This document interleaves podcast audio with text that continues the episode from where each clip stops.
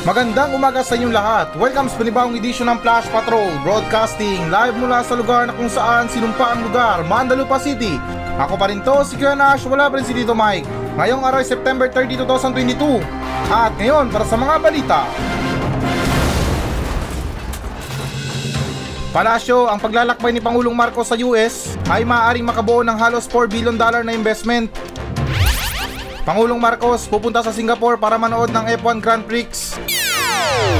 DOH nais panatilihin ang deployment cap ng mga health worker. Pure Gold no plastic use days nationwide. Mga aso naamoy ang stress ng mga tao sa pawis at hininga.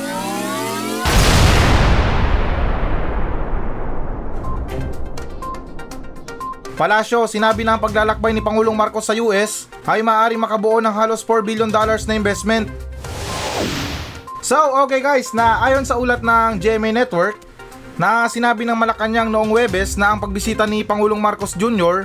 sa Estados Unidos noong nakaraang linggo ay maaaring makabuo ng halos 4 na bilyong dolyar na halaga ng mga pamumuhunan.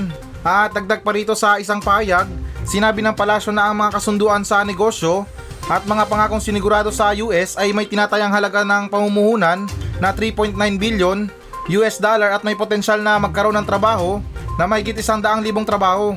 Ang mga pamumuhunan ayon sa palasyo ay nagmumula sa iba't ibang sektor, kabilang ang information technology at business process management, data centers at manufacturing. At kalagip pa niya na nilinaw din ng palasyo na ang mga pagtatansya ay hindi magpapakita ng buong potensyal na mga hinaharap na pamumuhunan mula sa ilang mga kumpanya na nakilala ni Pangulong Marcos at iba pang mga opisyal sa New York. Ilang kumpanya ang nagpahayag ng interes na isaalang-alang ang mga bago o karagdagang pamumuhunan sa bansa ngunit ang kanilang mga plano ay hindi pa natapos dagdag ng palasyo. At sa kanyang pagdating na talumpati noong September 25, sinabi ni Pangulong Marcos na ang kanyang delegasyon ay nag-host ng apat na roundtable discussion na tumatalakay sa mga pangunahing sektor ng ekonomiya tulad ng IT, BPM, Digital Infrastructure, Global Brands, Industriya at Infrastruktura. Nakipagpulong din siya sa Asia Society kung saan na nakipag-usap siya sa ilang leader ng US business community tungkol sa kalagayan ng pangdaigdigan at regional na ekonomiya ngayon. So okay guys, um, wag muna tayong matuwa dahil sa sinabi sa balita na to na malinaw naman o um, klaro pa sa sabaw ng mga bulalo na sinabi dito na maaari pa lang o ibig sabihin hindi pa sigurado pero para sa akin guys ha, not bad na rin kung makabuo si Pangulong Marcos sa kanyang mga investment ng may git na 4 billion dollars, eh malaking halaga na rin yan. Ang problema lang kasi dyan, um, di naman talaga sa kinukontra na naman, ay kung para sa atin ba yan. Sa ngayon kasi guys na parang medyo gets ko na yung ginagawa ni Pangulong Marcos na sa kabila ng paghihirap natin ngayon sa ekonomiya, pagtaas ng mga bilihin, um, dumagdag pa ang pandemya, tapos itong mga bagyo na to, ay parang sa sitwasyon na iniisip ko na isa sang ama na nagpakalayo-layo, ay stay nagpakalayo-layo, um, ng ibang bansa para magtrabaho at pagbalik sa Pilipinas, meron ng dalang pasalubong. Parang ganun kasi guys eh. Kasi iniwan tayo sa kalagitnaan ng ano eh, ng paghihirap natin. Pagtaas ng mga bilihin. Andun agad si Pangulong Marcos lumipad sa Amerika, nag-Singapore, nag-tour sa mga ibang bansa. Pero ngayon na malinaw na sa akin na may ano pala, meron palang ano, magandang potensyal yung paglalakbay ni Pangulong Marcos dahil na magi invest siya or pwede itong makapagpalago ng sinabi dito ng 4 billion dollar.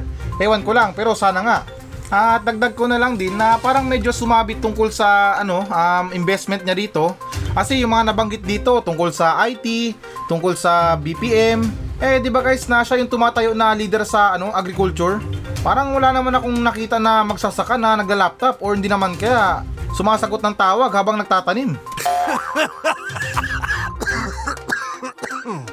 Not sure lang sa sasabihin ko guys ha, pero I think na ano, pinaka the best na magkaroon tayo ng ano, um, what I mean na manumbalik pa lang ekonomiya natin, um, pagtuunan ng pansin ni Pangulong Marcos yung agrikultura. Um, di naman sa nagmamagaling guys, pero I think na yan talaga ang pinaka best way para makaahon tayo sa hirap or um, umokay-okay yung ano natin, ekonomiya natin. Dahil ngayon sa buong mundo, yung ilan sa mga bansa ay hirap sa mga pagtatanim. May mga gulay sila doon na hindi basta-basta na tumutubo. Eh samantalang dito sa Pilipinas, uh, malawak naman tayo dito. What I mean na mga lupain na malawak, kaya malaki talaga ang chance natin na ano ba, makaaon sa kahirapan nang dahil sa pagtatanim lang or yung pag-export natin ng mga produkto natin. At yun na nga, at the same time na tayo mga mahihirap nakikinabang sa mga tanim ng mga magsasaka, at kung sobra, i-export natin. At saka, ba't tayo nagpo-focus lang sa mga gulay-gulay? Mag-focus din tayo sa ano, sa marijuana. Oo, seryoso ako guys, na kung illegal man dito sa Pilipinas, eh, ah, magbenta tayo ng mga marijuana sa ibang bansa na legal sa kanila. Oo, di ba na pwede ba natin pagkakitaan yan? Kasi dito sa Pilipinas, di naman sa sinasabi na may alam akong planta or taniman ng mga marijuana, pero may sinabi sa akin si Mang Dodong na tanod namin sa Barangay Silaway dito sa Mandalupa City, ah, may mga ilang lugar dito sa Pilipinas na kusang tumutubo yung mga marijuana. Oo, di ba less effort pa kung mag-aangkat tayo ng mga marijuana sa ibang bansa na legal sa kanila, baka may chance pa or malaki din ang chance na makatulong to sa pagbangon nating mga Pilipino. Seryoso yan guys, hindi naman sa utak illegal. May point naman din, di ba? Kasi kung bawal sa atin, magtanim tayo pero ibenta natin sa ibang bansa. At least na good item kumbaga sa mga adik. Natural yung pagtubo ng mga marijuana, hindi per saan na pagtanim.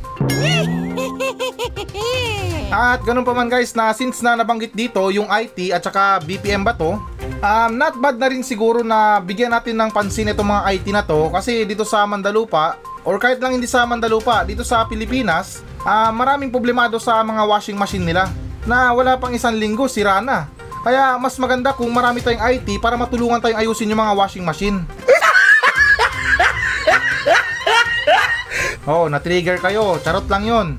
Alam nyo guys na napakadelikado kung makapagsanay tayo ng isang IT. Yung talagang napaka-expert na IT. Kung matatandaan nyo yung ano, yung gumawa ng I love you virus, sa pagkakatanda ko Pilipino yun. Pero umabot yun sa ibang bansa. Kaya kung talagang pagbibigyan natin ng pansin itong mga IT na to, um, di naman sa sinasabi o inutusan sila na maging utak kriminal. Pero guys, na kapag ginamit nila yan sa pangahak, delikado man pero walang imposible yan pagdating sa mga Pilipino. Napakadelikado na yung pag-aralan yung IT, pero para sa akin na mas pinadelikado kung pinag-aralan niya ng isang Pilipino na IT. Sunod naman tayo na balita. Pangulong Bongbong Marcos pupunta sa Singapore para manood ng F1 Grand Prix. So, okay guys, na ayon sa ulat ng Bilyonaryo.com na si Pangulong Bongbong Marcos ay iniulat na lilipad patungo sa Singapore ngayong katapusan ng linggo upang samahan ng libu-libong diehard fans na tinanggap ang pagbabalik ng Formula 1 sa Asia mula nung pandemya. At dagdag pa rito na sinabi ng isang babbler na si Pangulong Marcos ay isang sertipikadong F1 enthusiast ay iniulat na inimbitahan ng punong ministro ng Singapore na si Lee Hsiang-long na dumalo sa Singapore Grand Prix na naka-schedule mula biyernes, September 30 hanggang linggo, October 2 kung saan ang lungsod ng estado ay hyping bilang grand nito. At dagdag pa dyan na wala pang anunsyo ang Malacanang kung manonood si Pangulong Marcos ng karera sa Marina Bay Circuit kung saan na maaring tapusin ni Max Verstappen ng Red Bull ang kanyang ikalawang Formula 1 World Champion title sa loob ng dalawang taon. At dagdag pa dyan na ang Singapore Grand Prix ay sinusuportahan ng hotel billionaire na si Ong Beng Sen na nagmamayari ng Four Seasons at Hilton Hotel sa City State. At dagdag pa dyan na ang mga tiket ay naiulat na nabibenta ng mabilis para sa pinakainaasahan na kaganapan na may mga party suit na nagkakahalaga ng $70,000 sa isang gabi. Ah, okay guys. So, ito, let me clear lang ha. Pasensya na kayo kung minsan na yung mga pronunciation ko ay minsan hindi tama or parang wrong grammar or parang mali-mali yung mga pagbasa ko ng mga pangalan. Um, kasi minsan mahirap eh. Or ano ba, nakakabulol yung mga pangalan nila. Ito mga ano na to, um, tulad dito, wait lang ha. Itong mga enthusiast na to, itong Verstappen ng Red Bull, hindi lang dito guys, maging sa mga susunod na episode natin or sa mga nakaraan na episode natin, kung pansin nyo man, um, pagpasensya nyo na. Kung alam nyo yung tamang pronunciation, um, kayo na lang mag-adjust. Nakakapagod maging host. De, charot lang. Na ito guys, na dito tayo sa balita. My goodness. Parang ipinagpapalit tayo ng Pangulo sa mga karera ng jeep-jeep ha. Yung mga ngweng-ngweng.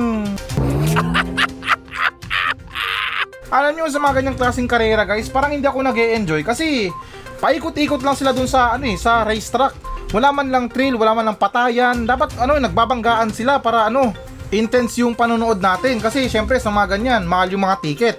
Tapos yung makikita lang natin na sasakyan, paikot-ikot lang, paulit-ulit lang. Dapat na haluan nila ng ibang scene na meron nagsusuntukan, may nagbabatuan, may nagrarayot, Parang ano ba, parang banda na rock and roll tulad sa mga Slipknot na yan na habang nag ano habang nagtutugtog ay merong nagwawala dun sa mga audience or sa crowd. May mga paikot-ikot, may mga nagwawala, may mga ano yung tawag doon yung wall of death. Ngayon dapat guys yung entertainment para nang sa ganun na sulit yung ibinayad natin. Pero teka lang guys ha, di ko lang talaga maintindihan kung ito si Pangulong Marcos, di talaga sa sinisisi siya. Um, parang nangaasar talaga yung mga balita sa mga Pilipino. Alam nyo guys, ito wag nyo naman sana masamain ha. Di ko alam kung yung 31 million na bumoto sa kanya ay natutuwa pa sa mga pinaggagawa ni Pangulong Marcos or sa mga gagawin pa lang ni Pangulong Marcos. Kasi para sa akin guys ha, alam ko wala kayong pakialam sa sinasabi ko or sa mga opinion ko. Pero ito sa opinion ko lang, di talaga sa sinasabi na totoo to or parang maniwala kayo, eh kaya nga natin siya binoto or binoto siya ng ibang tao para matulungan tayo ng agaran kasi kailangan talaga natin ng tulong. Nanggaling tayo sa pandemya, nanggaling tayo sa mga war on drugs na yan, nagkanda hirap-hirap yung mga buhay natin. Kaya pansin nyo guys, sa tuwing sumasapit yung eleksyon, nabubuhayan tayo mga Pilipino kasi nasa atin yung kapangyarihan. Tayo may karapatan na botohin yung isang tao para mamuno sa atin. Pero tingnan nyo, di naman sa sinisisi, ilan sa mga boto natin sinayang pa natin. Alam nyo na nga matatalo, binoto nyo pa. Oh, baka ma-trigger ulit kayo ha, hindi naman sa sinisisi kayo.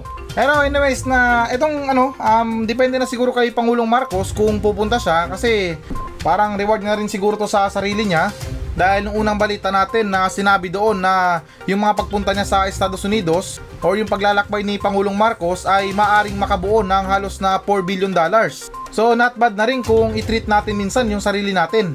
At saka ano ba kayo, suportahan na lang kaya natin ng Pangulo alam niyo naman na vlogger si Pangulong ano Marcos eh para sa content niya yan or para sa bagong ano niya vlog niya. At saka linawin ko ha, wala akong binabatikos dito. Lahat tayo may karapatan na ano gawin ang gusto natin. Lahat ng mga empleyado merong day off. Wala nang pakialam yung mga boss dyan kung anong gagawin ng isang empleyado sa araw ng day off niya. E malay ba natin na itong biyernes? Oo tama, biyernes. Sabado kinabukasan, baka ano, baka nag-absent lang si Pangulong Marcos sa biyernes. O aminin, ilan dyan sa inyo nag-absent na ng biyernes para mahaba-haba yung bakasyon or yung ano, yung day off.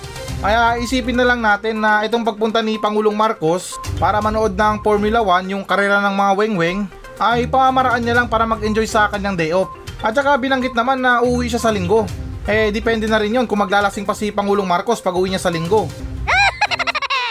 Tingin ko naman na hindi naman gagawin yon kasi lunes bukas. Hindi naman si Pangulong Marcos tulad ng iba na talagang naglalakas loob na maglasing sa linggo kahit na may pasok kinabukasan. Sunod naman tayo na balita. DOH nice panatilihin ang deployment cap ng mga health worker.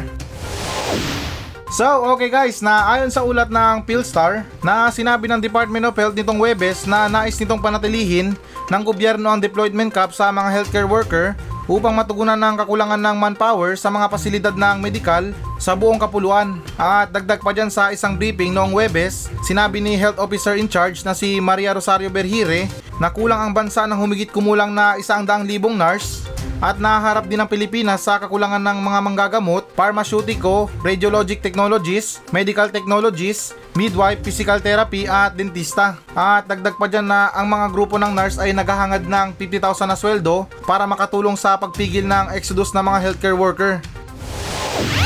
Ayaw na nga paalisin sa bansa pero ayaw nyo naman kayang tapatan yung pasahod sa kanila. Alam nyo guys na ito mga pinag-aralan ng mga tao, hindi to charity. What I mean na, yung mga skills nila, yung mga pinaghirapan nila sa pag-aaral, lahat ng puyat, hindi to charity. Dahil profession yan, professional sila. Dahil kung magkamali sila sa trabaho nila, ay pwede silang makasuhan. Hindi naman yan tulad ng albularyo na mayroong excuse na hindi kinaya ng tawas. Tapos ngayon lalabas sa mga balita na humigit kumulang na isang daang libong nurse ang kulang or kinakailangan. Ang lakas yung mga bagsak ng mga nurse sa board exam tapos kulang pala tayo sa mga nurse. Diyan pa lang guys, lagapak na tayo eh. Umaga pinuputak din natin yung sariling bansa natin. Di na tayo naawa sa mga kapwa natin Pilipino na naghahangad ng magandang buhay. Umiiwas na nga sa bansa natin para hindi maging pabigat sa lipunan or hindi maging walang kwenta sa lipunan. Pero ayaw nyo naman paalisin. Nakakalungkot talaga isipin guys na sa kabila ng paghihirap ng mga Pilipino ay parang ginigipit pa tayo ng ano, ng gobyerno. Alam ko kailangan ng mga Pilipino ang kapwa natin Pilipino para paglingkuran tayo sa mga trabaho nila bilang healthcare worker. Pero pagdating sa pangangailangan guys, ibang usapan na yan eh.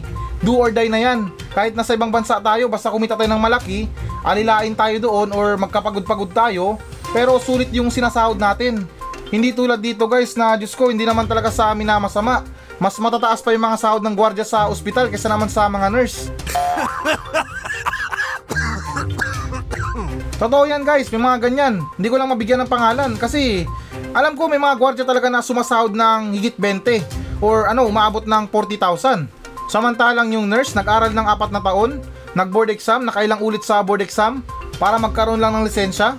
Tapos sa mga trabaho nila, pagod-pagod na nga, yung sahod kakarampot pa. Hindi naman talaga sa kinakampiyan guys ha, pero I think na bigyan sila ng pansin.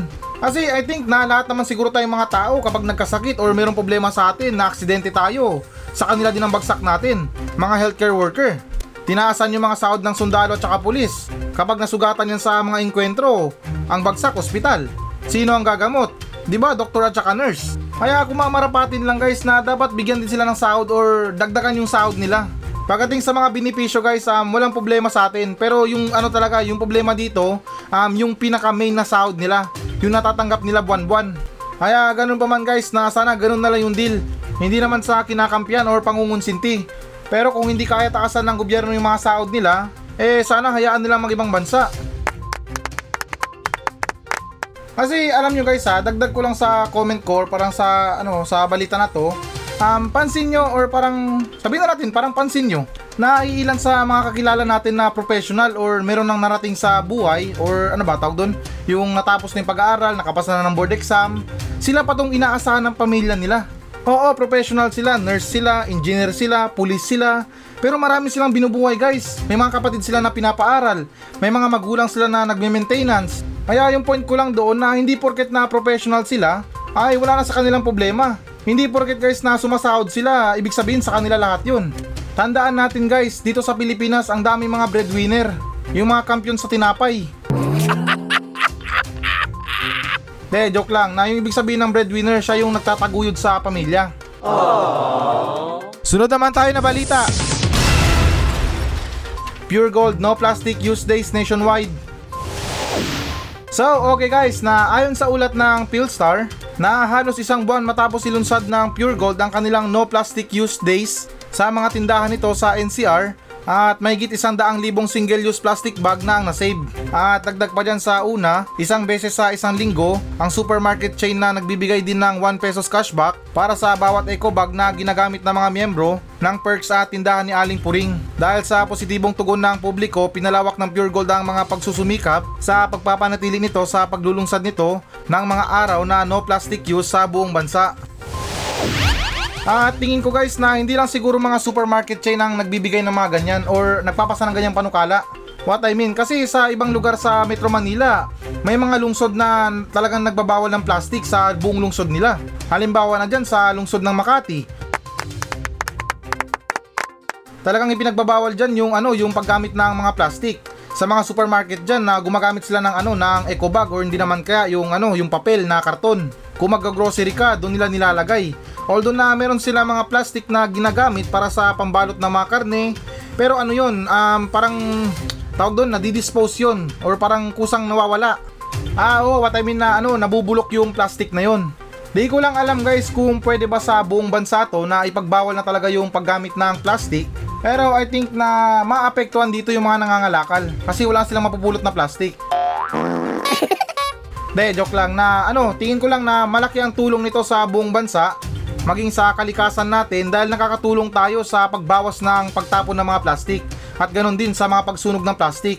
Although na yung iba nire-recycle natin pero mas maganda guys na wag na talaga tayong gumamit ng plastic kasi itong plastic na to talagang ayaw natin. Plastic na kaibigan, talagang bullshit na bullshit tayo dyan. Oo, meron silang kakilalang plastic pero nakikipag-bonding pa rin. Ang sarap talaga pag masdan guys no na nakikita mo nagbabanding yung nagsisiraan. Pero well, sana nga ba tayo? Ah oo, dito pala tayo sa plastic. Yung literal na plastic ha, yung mga supot, balot, ganyan. Hindi yung mga plastic na kaibigan. Kasi yun na nga, mabalik tayo sa topic. Um, ang mga paggamit ng plastic guys, uh, isang beses lang kasi yan eh. Yung tipo na paglalagyan mo lang ng gamit mo or pinamili mo, pagkatapos nun itatapon na natin. Okay lang sana kung ano, uh, maayos na pagtapon. Yung iba dyan, sa kalsada pa lang, excited na buksan yung mga pinamili. Yung mga plastic hindi na napapansin basta na lang itapon. At saka pansin ko lang din guys na parang lumalago na dito sa Pilipinas yung mga delivery na yan. Yung mga Shopee, Lazada. Although na yung mga ginagamit nilang plastic ay parang recyclable or nabubulok. Pero hindi naman talaga literal na basta-basta na agad na nabubulok. Nagtatagal pa yun. Kaya pwede pa yung bumara or mag-cause ng problema sa mga kanal. At malaki talaga ang tulong guys kung babawasan natin yung mga plastic sa bansa natin dahil yan din ang mga pangunahing problema ng mga naghahanda para sa mga bisita nila na mahilig magbalot ng pagkain. Sunod naman tayo na balita. Mga aso naamoy ang stress ng tao sa pawis at hininga.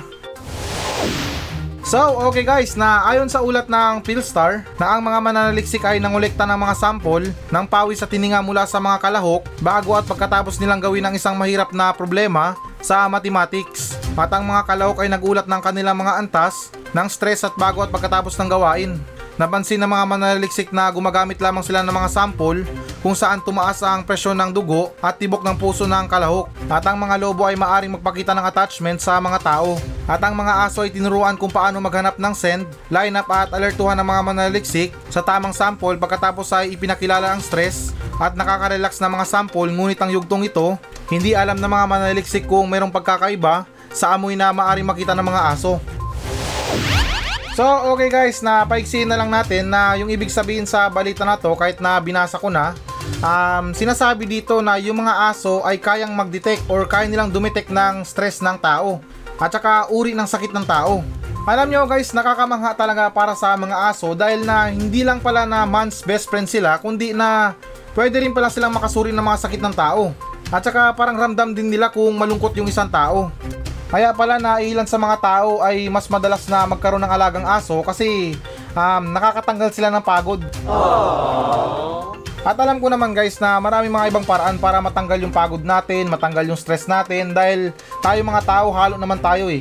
Mayroong mga dog lover, cat lover, ibon lover at lahat ng mga uri ng animal.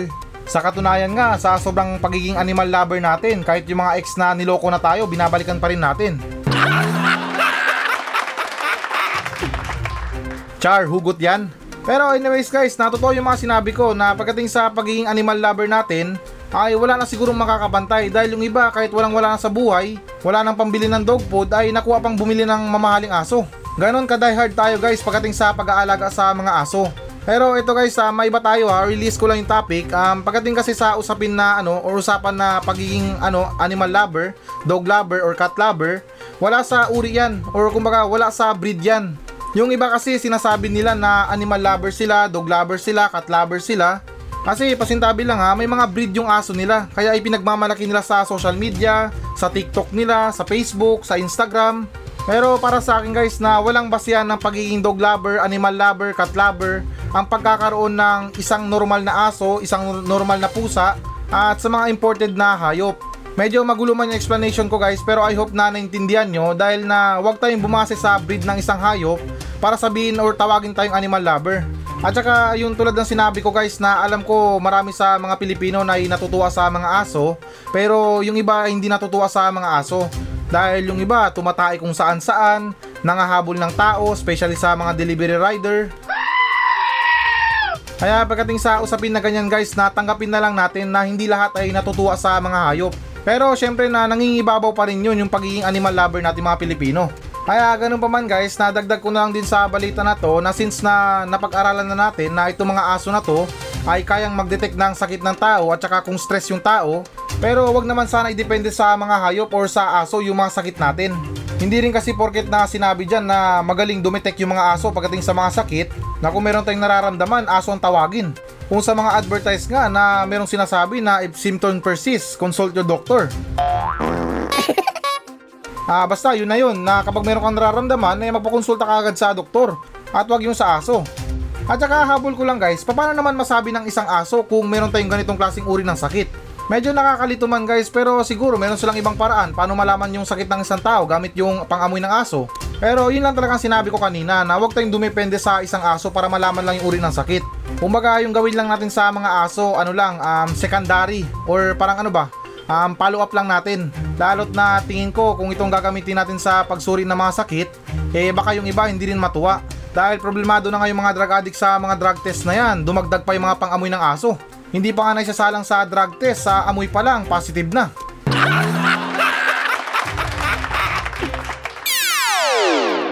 So, ayan guys, na ito na ang pinakahihintay nyo. Magbabasa na tayo ng audience mail. Mula pa rin to sa mga nagmensahe sa atin sa Facebook page ng Flash Patrol at ganun pa man sa wakas, it's Shabu Day. Stands for Salamat Jesus at Biyernes na ulit. Oh, alam nyo na, Biyernes, huwag kalimutan na magdasal at magpasalamat sa mga pang-araw-araw natin. Dahil na kahit na mahirap lang tayo at naghihirap pa rin tayo, eh nandyan pa rin yung Panginoon na nakabantay, pinapanood tayo naghihirap. De, joke lang. Alam nyo naman na lahat ng pagkakataon ay nasa perfect timing.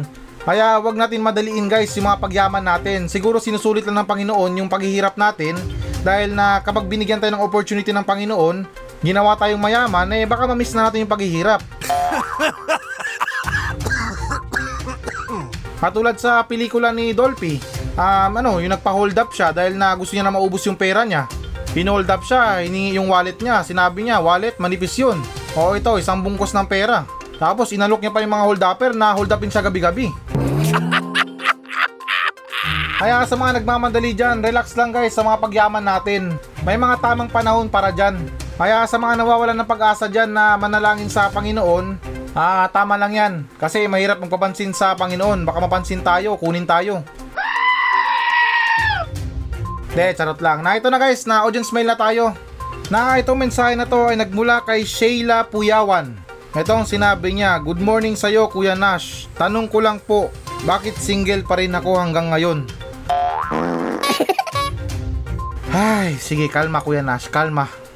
Alam nyo, ito talaga yung patunay guys na kahit anong mensahe binabasa ko, binibigyan ko ng advice. Ngayon, pati problema ng pagiging single, pinoproblema ko pa. Alam nyo guys, hindi naman talaga sa ano ha, pasensya na sa ano kay Sheila Puyawan. Um, ito yung klase na mga nagme-mensahe sa akin na dapat tinatago yung pangalan. Binibigyan na lang ng alias para syempre hindi ganong personalan. Kasi guys na maraming klaseng dahilan ng pagiging single natin. Um, pinakauna dyan, choosy tayo. Pangalawa, pangit tayo ang sagwa ng mukha natin. Sa ibang dahilan guys, para sa akin na yan lang yung dalawa yung matibay. Yan ang pinakamatibay na dahilan kung bakit na ilan sa mga tao ay single pa rin.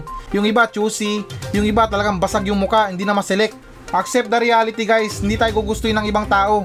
Or what I mean na hindi tayo magugustuhan nila kasi pangit tayo. Sa mga nagsasabi na walang ginawang pangit ng Diyos, huwag kayo maniwala dyan.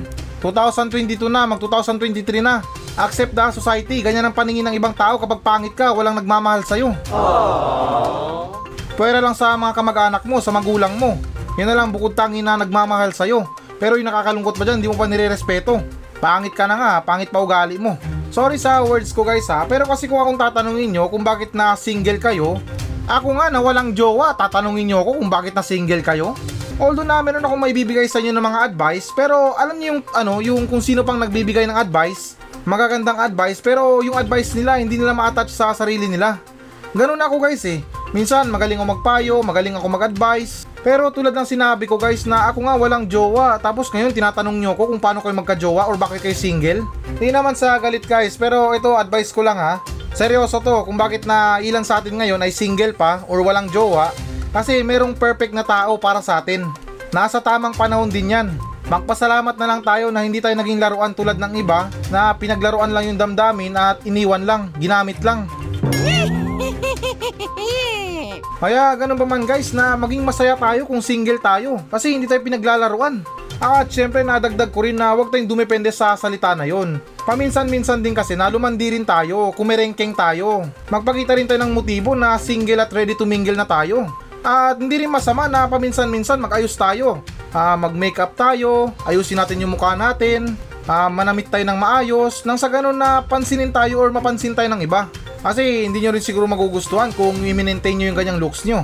Handaan nyo, walang problema sa pagiging simple lang, pero wag naman yung sobrang simple lang or talagang umabot na sa punto na wala nang ligo, wala nang pagsusot ng maayos na damit, pag-aayos ng buhok, tamang pagkain. Tulad ng sinabi ko guys na walang problema sa pagiging simple. Pero wag yung sobra, yung tipo na hindi na tayo pansinin. Kung may makapansin man, pedeya pa.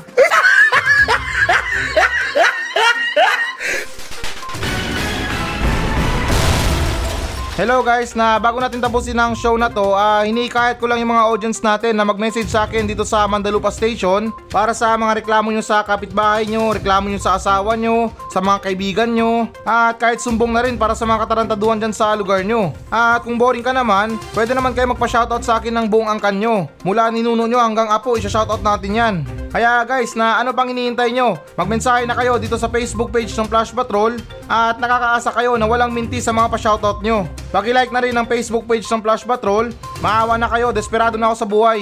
Kaya ulitin ko, para sa mga reklamo sa buhay, reklamo sa kapitbahay, reklamo sa mga tao, ay huwag kayong maya na magmensahe sa akin sa Facebook page ng Flash Patrol dahil actionan natin yan ng makabuluhang kalukuhan.